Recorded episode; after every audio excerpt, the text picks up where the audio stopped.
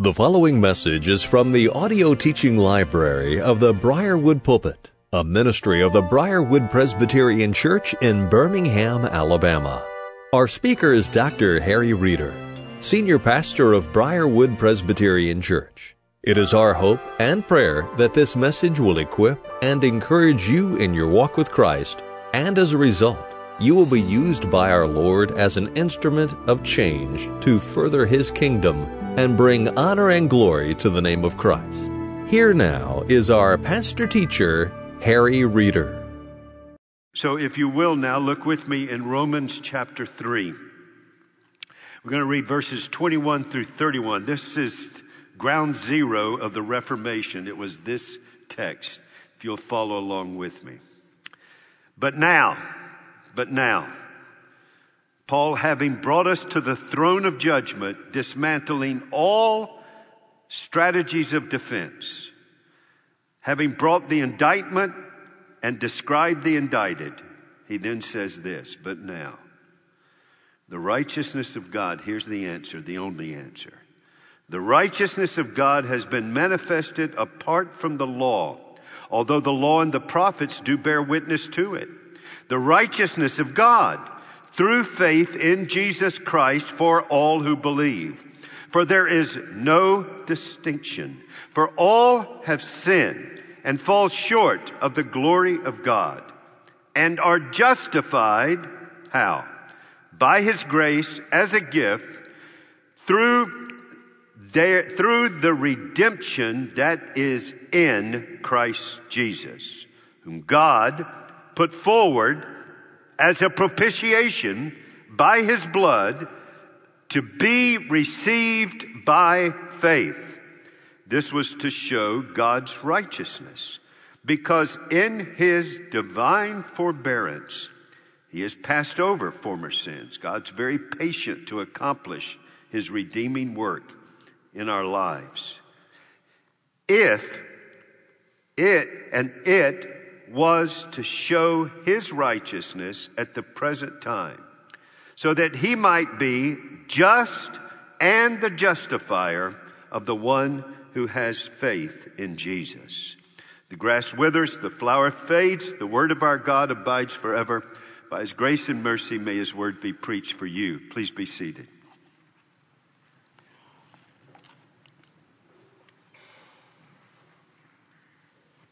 We began our visitors' dinners back, and it was wonderful. Had 30 something people in our home this last week. What a great blessing getting to know all of them. One of the things I invite people to do if they want to is they can uh, kind of look at the books I have and, and then also and go to this study if they want to. I do request that none of them steal any of those books warning them if they do, there's a good possibility uh, that may be the one thing whereby you could lose your salvation. But, um, but um, so I, I, went back up there after this group went through just to make sure. Uh, my desk was still had the 14 commentaries on the book of Romans. And uh, so, um, which I have been just so blessed to have and to use in this series. But particularly today, I want to, I, I, I, ethically and personally, I want to say just how much uh, this, this text that I just read, as I said, this is ground zero of the Reformation. This is the text that Luther says is the linchpin. This is the text that, Cal, I mean, I'm sorry, this is the text that Luther said brings the cardinal doctrine of salvation by grace alone, through faith alone, in Christ alone. This is the text that Calvin said was the linchpin. This is the text that Augustine, who, who stimulated these reformers, pored over and was just transformed by its message. This, these verses right here, this is what really, any one area of the Bible, this is where it sprang out of. I tried to read it carefully so you could see. That's, that's why we did the, we went to what we normally do on Reformation Sunday, that confession, uh, that captures the five solas of the Reformation. I, we did it today because this is the text it comes from. I tried to read it to emphasize it that way that you are saved by grace alone, through faith alone, in Christ alone. Why? And here's where we draw the circle this morning for the glory of God, which is your joy alone. It is in Him and for Him and to Him. It is such a glorious text, and I want to acknowledge not only the value of those commentators, but again, I have to say, um, particularly on this text, and particularly in these last couple of verses in chapter 3 this morning, how much um, Dr. Ferguson's uh, lectures uh, from when my systematic theology in seminary, and then his predecessor, uh, John Murray's uh, commentary, and then, of course, R.C. Sproul's commentary on this. Those have really shaped uh, my grasp of this and have bathed my heart, immersed my life. It has been, uh, it has just been such a, such, it's like drinking water in an oasis in the wilderness for me. And I have prayed that God would allow me to share that with you today. But I want to thank God for allowing them to work in my life uh, in these weeks that I've been here. And then come to this, come to this last piece of it. You see, here's where we are. The apostle Paul has a, he has a, he seems to have a desire to bring something up and give a initial statement and then do what he wants to do to set up the exposition of that statement, the enlargement of that statement. So he wants to give to us this gospel of God, which he is eager to preach, which he unashamedly proclaims. What he wants to do is he wants desperately for us to understand it. So he initially lifts it up before us and turns it with two facets of the diamond in front of us. I'm not ashamed of the gospel. Why? It is the power of God. It is the power of God unto salvation to everyone who believes and to the Jew first and also to the Gentile. Then he turns it to the other facet. In it, the righteousness of God, power of God, righteousness of God is exhibited, is revealed. The righteous shall live by faith. And then he's going to get to it. In fact, we get to it next week, chapter four. It starts to unfold this exposition of the gospel of God, his power and his righteousness. We start there, but what he does first in the next chapters is show us why those two statements are so crucial. Power of God, righteousness of God and he brings all of humanity at the end of chapter one, all of chapter two, and throughout chapter three. He brings all of humanity to the day of judgment, the bar of justice. The Christ who came to bear your judgment on that day will come to bring judgment, inflexible, eternal, unsearchable. And what he has done in these chapters is dismantle, destroy, and show us there is no defense strategy possible. We are all indicted. Romans 3:19 under sin. All have sinned and come short of the glory of God. We're not only indicted, he then describes the indicted. The indictment we are under sin, the, and, and therefore under God's wrath. And then the indicted, he describes them. There's none who seek God. There is none who desire him. All have turned aside. There is no peace. Poison in their, under their tongues, that their mouths are always bringing destruction. In other words, he has shown us we are helpless, we are hopeless. But praise God in the gospel to the helpless, the power of God saves you. Nothing else has the power to save you, only the God of glory and grace. And He regenerates us. And not only is there the power of God, there is the righteousness of God. How in the world can a holy God be just just as I've just read. How can he be just and justifier of the unjustifiable? How can he do that? Well, he found a way. The power of God in Christ to bring dead sinners to life that they may believe in Jesus and the righteousness of God to remove their sins and give us an impeccable record of righteousness in Christ. In Christ comes the power of God to bring us from spiritual death to life, and in Christ is the righteousness of God to give us an impeccable holiness.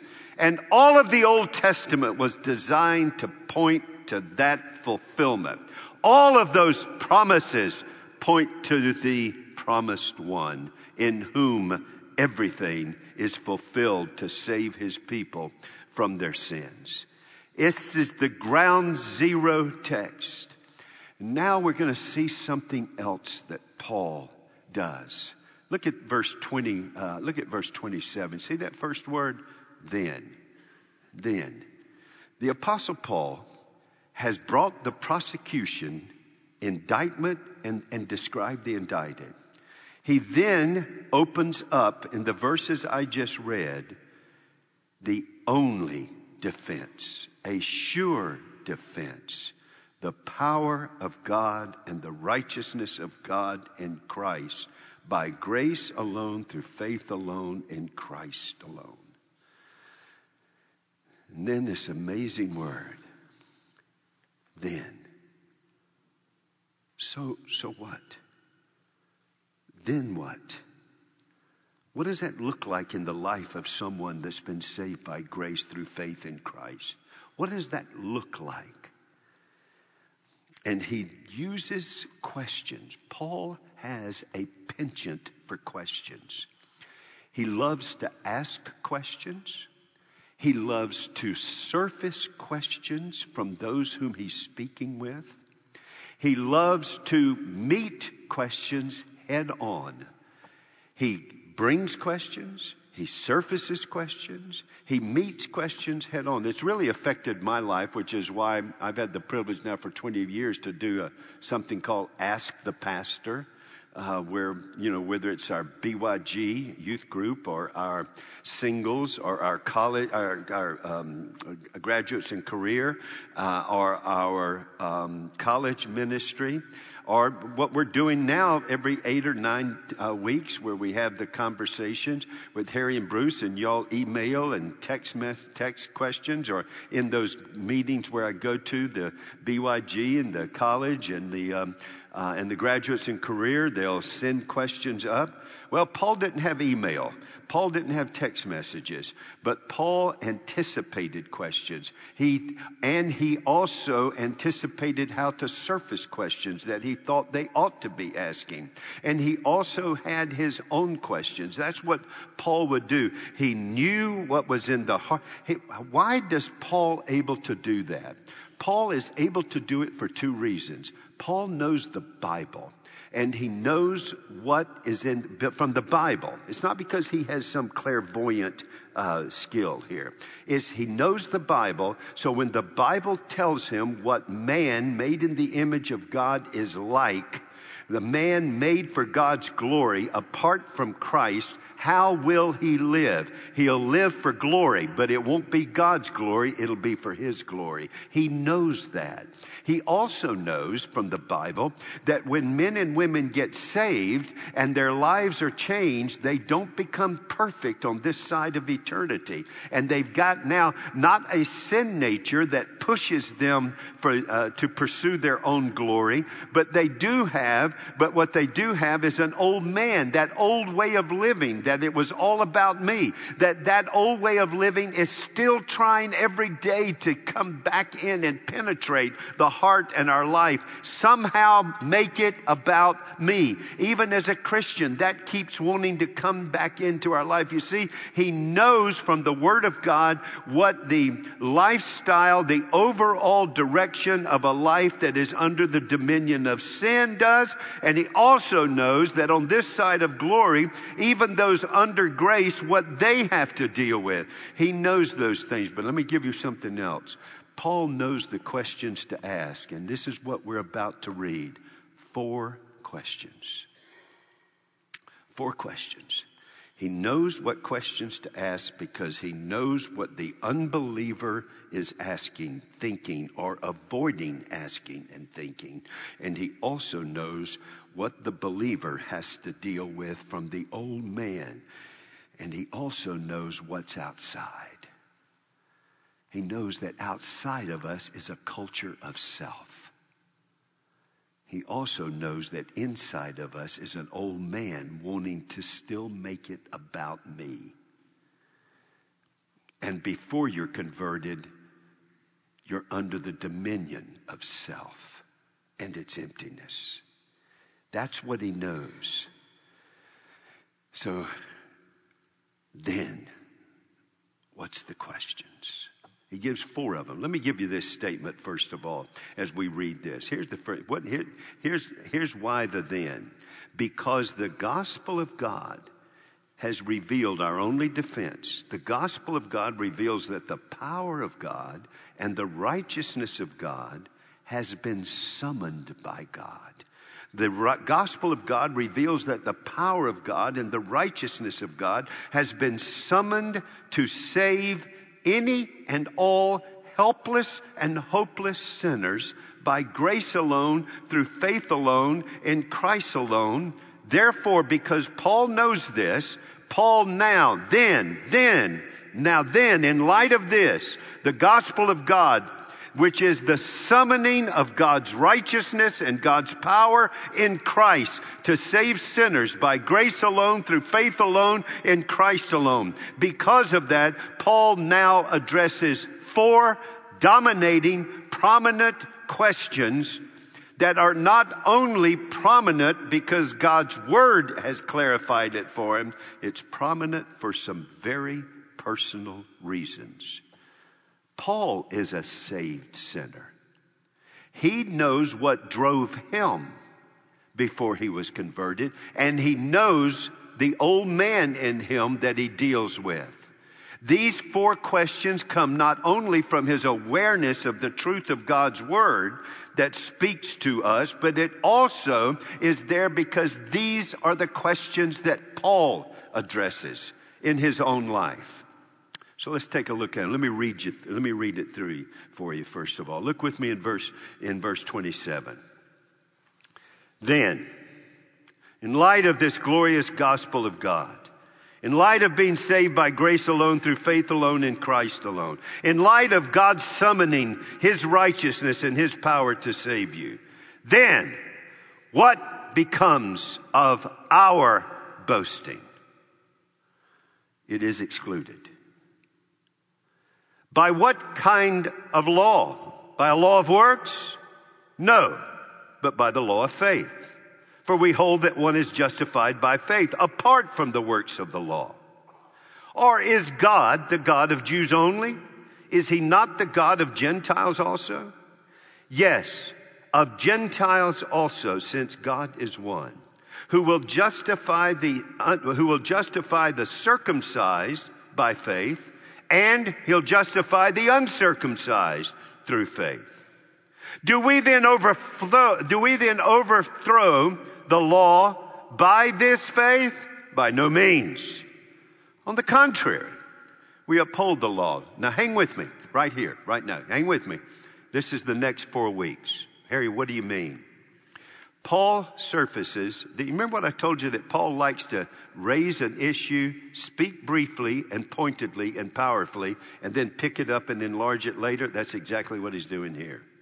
He brings these four personally embraced, prominent questions to us who have who have acknowledged Christ alone, by grace alone, through faith alone, that we're saved through him and not by the works of the law. He then says to us these four questions, and he gives us the short answer. Now, that could possibly mean a short sermon. So let me encourage you there. He gives the short answer to all four of those questions, but he's not through. Next week, we go to chapter four. And the first question about boasting, he will give you the larger answer in chapter 4, verses 1 and 2. And then What about then the second question, in which he's dealing with um, by what law is boasting excluded? Well, he'll answer that in verses 3 through 8.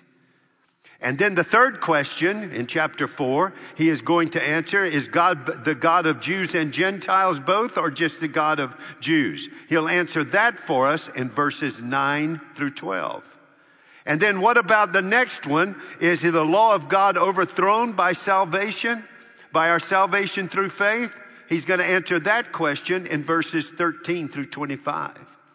In other words, these four questions become the outline for the next for the chapter four, and therefore those are your next four sermons. But now he opens it up and not the enlarged answer, but he gives you the short answer. Let's start with the first one. We'll go back to verse 27. First question. Then what becomes of our boasting? Notice something. What becomes of our boasting? Do you see what he assumes? That before you come to Christ, you have a life of boasting. He assumes that. What becomes of our boast? He doesn't say, now, for those of you who have a problem with boasting, no, he assumes. And here's why he assumes it God made us for his glory. We are glory seeking people. But if we're not in Christ, our sin nature makes us consumed with glory of ourselves. We are glory hounds. And we will do anything and everything to find a way to get glory to ourselves our marriage, our children, our job, our money, our possessions. Well, Harry, what, well, I'm converted now. You still got the same problem. We have this constant desire day by day, even with true religion, to make it about ourselves. We have that penchant. We have that, we are glory hounds. And when you're unconverted, that self centered glory reigns. And when you get converted, it no longer reigns, but it's still there and wants to put itself in every day even using Christianity to bring self attention to ourselves and to exalt ourselves, even to make the Christian life all about me instead of Him. You say, well, Harry, wait just a minute. I just don't believe that. I've met people there. I mean, I met, yeah, I, you're talking about people with superiority complex, right? Uh, just the arrogance they just think they're greater than anything and everybody else. No, no, I'm not talking just about them. I'm talking about people with inferiority complex. Those with superiority complex have basically become self reliant, self exalting, self absorbed. But those with inferiority complex are also self reliant and self absorbed. The one says, Look how great I am. The other one says, I'm not as great as I think I ought to be. Self is still the point of reference. Don't, don't, don't associate it with humility. No, it's still. One says, Look how great I am. The other one says, Oh, just pity me. I'm not as great as I think I ought to be. We have this, I wish this has so impacted me in my life to think my way through this is that we, by our sin nature prior to conversion, we are glory hounds. We find a way to get to it through superiority or inferiority complexes. But then, but, but even after we're converted, we find a way, or we will find a way incessantly to even take those things of great value that God has given to us and say them in a way that it becomes about us. What's the short answer to this, our boasting? He says this it is excluded. Notice, he doesn't say managed. He doesn't say boasting is just bad form, bad manners. He says it doesn't belong in our lives. Get rid of it. We boast only in the Lord. Get excluded. Put it outside the camp. Get rid of it. That's what he calls us to do. It is, he doesn't, he, he says it is excluded, not tolerated, not managed, not packed away, not just let it come out every once in a while. He says, whenever you become self reliant, self absorbed, self promoting, self pointing, whenever that happens, you've got to say to yourself, this does not belong in my life. It is to be excluded. I believe this, the, the other three are directly related to this. This one is the key. And Paul, I believe, I believe Paul puts this here because this was his battle. It kept him from coming to Christ. And then after he became a, after he became a Christian, he had to address it. And I believe that because of the evidence of Scripture. Would you keep your finger here because we're going to turn right back here. But just for one moment, would you turn with me to Philippians chapter 3? Would you go there with me? You see, this is something that Paul is bringing to us because it's something that God had convicted Paul of. He knows this is something that beats within all of us. And that even when you get saved, the culture of self wants you to make it about you. Don't y'all understand? I know you do. I'm, I'm sorry. I was, I was speaking to myself. I get frustrated with myself. Don't y'all? And that's what this culture of self, all of this culture of immorality, insanity, absurdity, all of this rebellion against everything that God has declared, it's there because we believe everything is about me. That's why we publish magazines. We people, me. That's, it's all about us. And even after you're saved, you not only have that culture trying to move you there, inside of you, you got the old man, which is the remnant of that old way of thinking before you were converted, keep trying to find a way and rationalize it in our life. Well, everybody ought to have a little bit of self pride, right? There's a big difference between pride and self respect that comes by the grace of God. But here's where Paul says in Philippians chapter 3 look out for, look at verse 2. Look out for the dogs, that's false teachers. Look out for the evildoers, that's false teachers who are promoting false doctrine. Look out for those who mutilate the flesh, those who say you're going to get saved by your circumcision. What's circumcision in the new covenant? It's not the cutting of the foreskin, it's not the works of the law. Here's the, here is the evidence of being sealed into God's covenant in the New Testament. We are the circumcision, Jew and Gentile. What is our circumcision? Who worship by the Spirit of God and glory in Christ Jesus and put no confidence in the flesh. Those are the three marks of God having cut out the old heart and given you the new heart. Now look at all three of those. They're all about glory. What is it that marks out God's people? It's not self worship it's God worship. Worship by the power of the Spirit of God in spirit and in truth. And where is our glory? In Christ Jesus. Not in our marriage, not in our children, not in our family, not in our money, not in our possessions, not in our house, not in our Sunday school class we teach, not in my sermons. My glory must be in Christ Jesus alone. We glory in Christ Jesus and put no confidence in the flesh. All three of those deal with this boasting issue.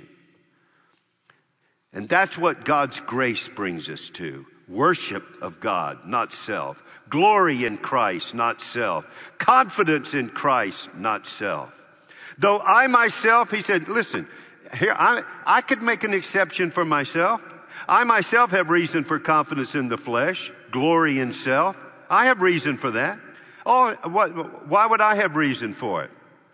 If anyone else thinks he has reason for confidence in the flesh, I got more. Circumcised on the eighth day of the people of Israel, the tribe of Benjamin, the Hebrew of the Hebrews, as to the law of Pharisee, as to zeal, a persecutor of the church, as to righteousness under the law, blameless. But whatever gain I had, I counted as loss. Why? It's not about me, not from me, not to me, not about me. It's Him. I count as loss for the sake of Christ Jesus my Lord. For his sake I have suffered the loss of all things and count them but rubbish in order that I may gain Christ and be found in him. Not having a righteousness of my own that comes from the law, but that which comes through faith in Christ, the righteousness from God that depends on faith, that I might know him and the power of his resurrection and may share his sufferings, becoming like him in his death. Notice, suffering isn't something for self pity, it's something for Christ's glory that by any means possible I may attain the resurrection from the dead. That Christ is the one that raises me up. So, what about boasting? Exclude. Can I give you one? Uh, try to see this.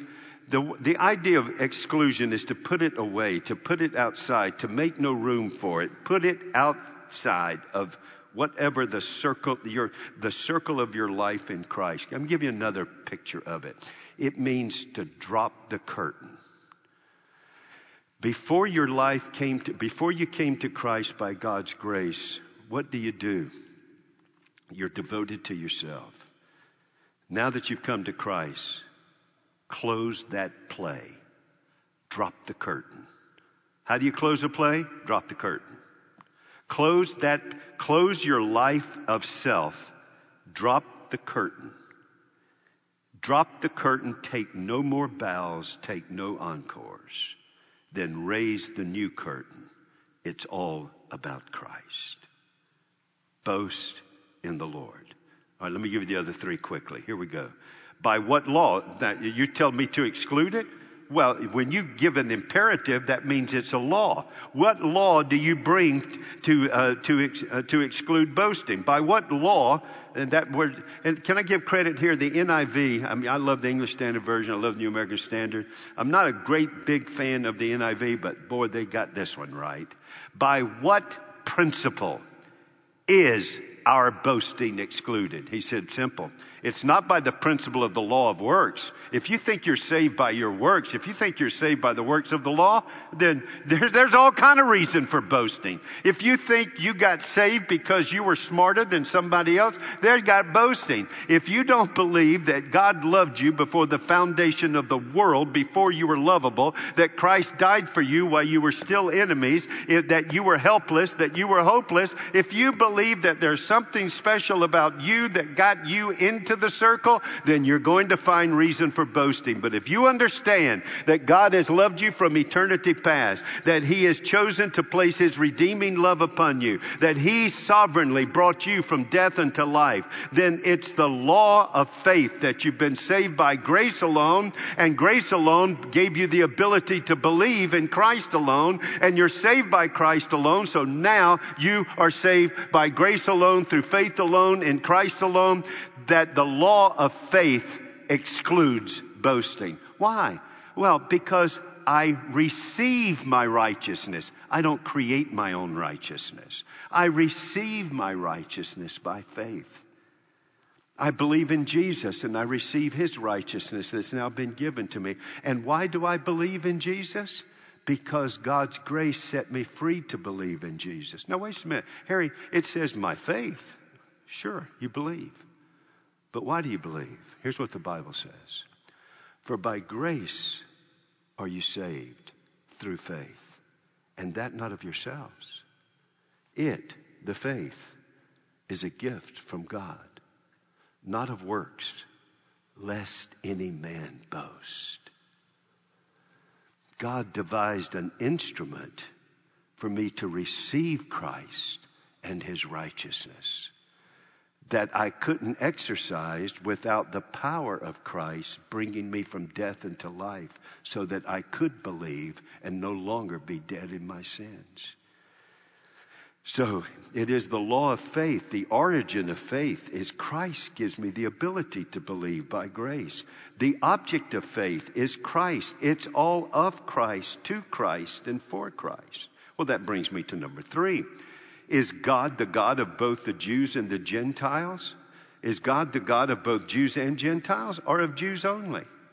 See, this is so, oh my goodness. I get so excited about this, but I know I got four more weeks. This is, this is so exciting. Spoiler alert.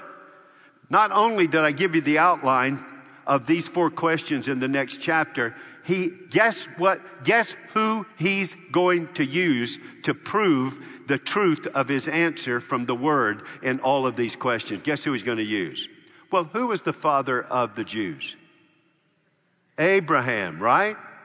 Abraham what? In other words, until Abraham, Genesis 17, there weren't any Jews, nor were there Gentiles. It was people.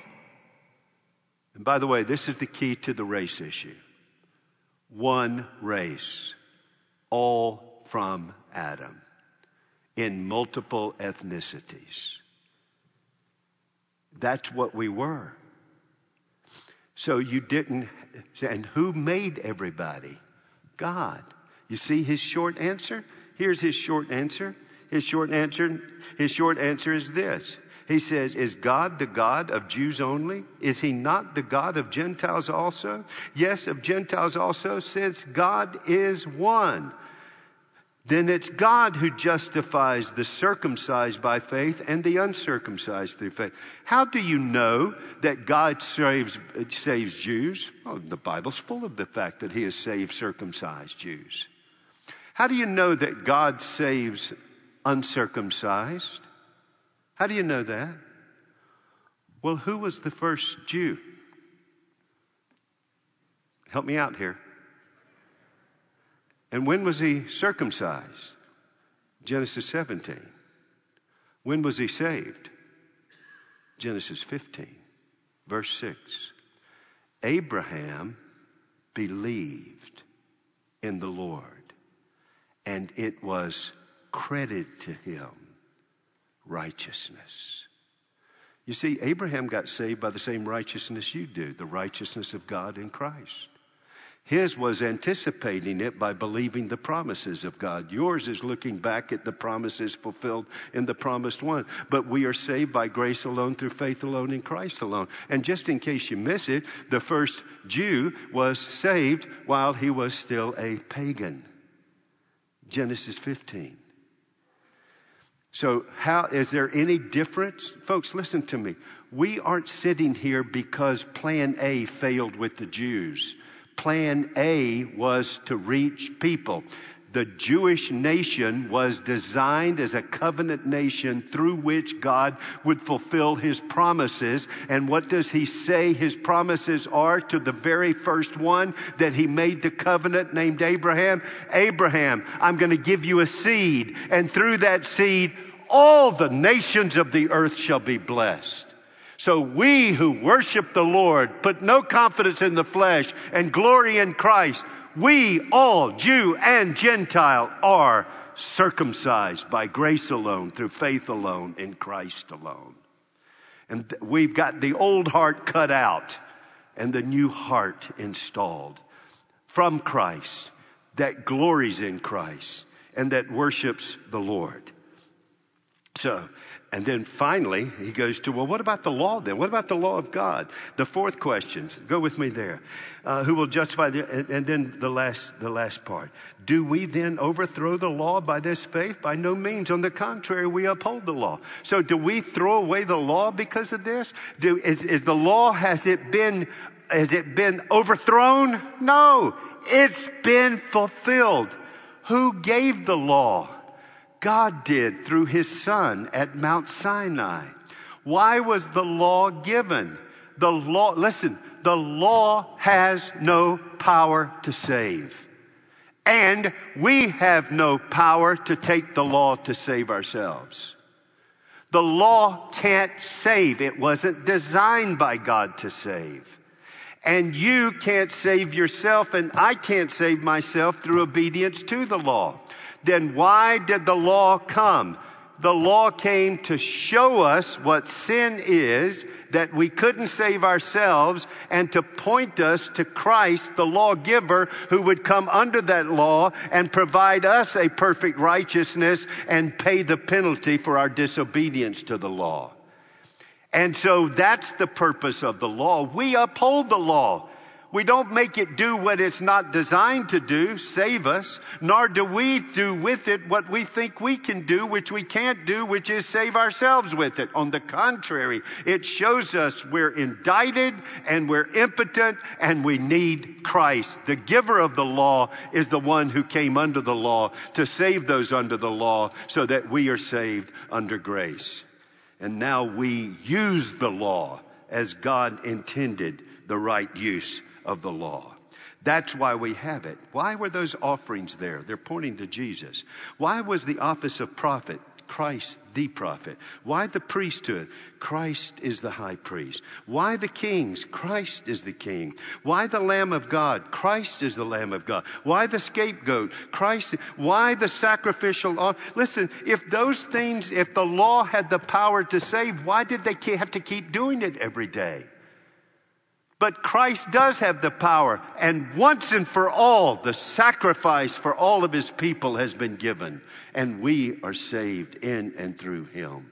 And that's what the law is pointing to. Beginning with Moses and with all the prophets, he explained himself in all the scriptures. You search the scriptures because you think that in them you have life, but they point to me. Timothy, continue in what you have learned, knowing from what you've learned, knowing that the scriptures are able to give you wisdom to lead to salvation through faith in Christ Jesus. That's what they're there for. No, as a Christian, we use the law lawfully, not as it was not designed to. Well, I've got to give you this in closing and we're done. Here's the takeaway salvation Here's what, here's what you're learning as we get, bring this section to a close and launch into the enlargement of the gospel of God in chapter 4, as these four questions will be enlarged also. Salvation by grace alone, through faith alone, in Christ alone, is singularly for the glory of God alone.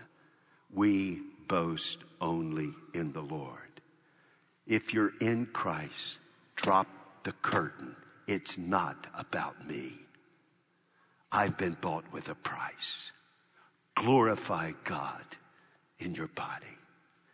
Drop the curtain, raise the curtain, and every day don't let Satan and the world and the flesh try to make it about you. Three times in this series, in these last three sermons, I have referenced Luke 18.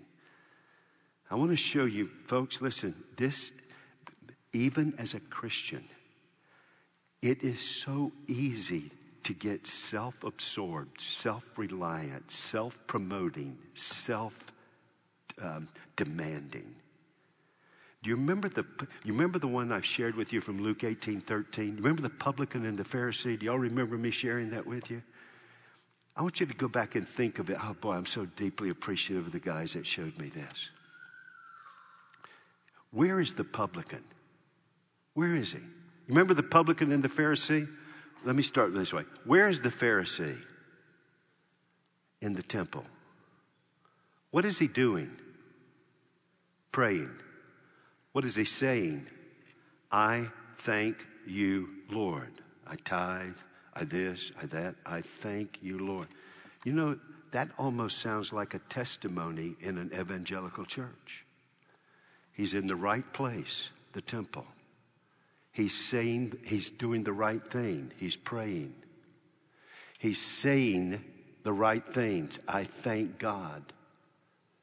But if you let people talk long enough, you find out where the heart is. And then he says, I'm not like him. There, the self righteousness revealed the boasting in self. I'm glad. I'm, I'm glad my family's not like their family. I'm glad I'm not like him. And it's wrapped up in what would have been called good religion in the temple, praying, thanking God. And then you find out it's all about me. Self reliance you see, don't you love it? God has drawn a new circle. And here's the circle I'm saved by grace alone. See the circle continue through faith alone. See the circle continue right to the center of the circle in Christ alone. See the circle joined for the glory of God alone. My friends, uh, let me just say this. I'm,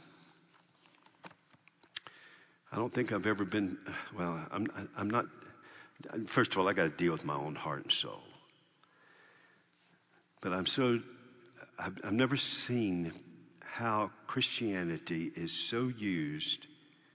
Maybe it's the fear of what's happening in the dissolving of the culture. But how many times people are now professing Christians asserting self, exalting self, reliance upon self counting ourselves more important than others. I've got the last word. This self exaltation, self promotion, self reliance, self absorption, we need to drop the curtain. It has no place in our lives. We need to raise a new curtain.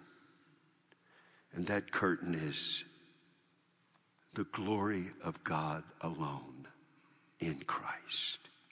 We boast in the Lord.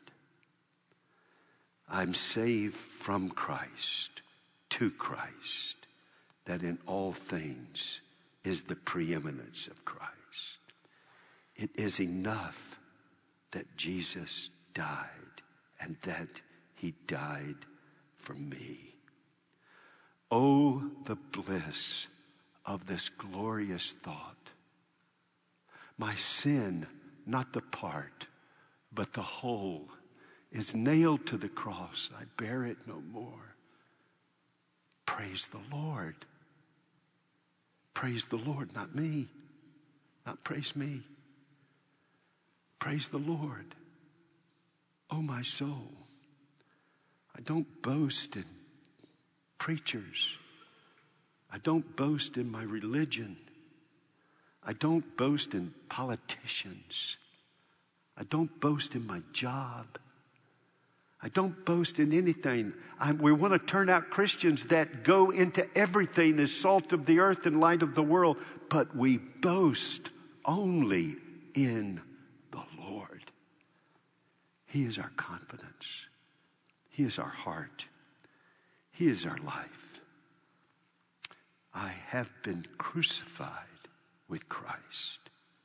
It's no longer I who live, but Christ that lives in me. So, in this dissolving culture, when the challenges come, flee to Christ. Make it about Him. When opportunities arise, it's Christ. When platforms are given, it's Christ. When compliments are, are granted, it's Christ. When disappointments and disillusionment arise on the horizon, flee to Christ. Say no to self pity. Say no to self indulgence. Say no to self reliance. Say no to self promotion. Say yes I'm dead. Curtain dropped. Christ is all. Father, thank you for the moments we can be together.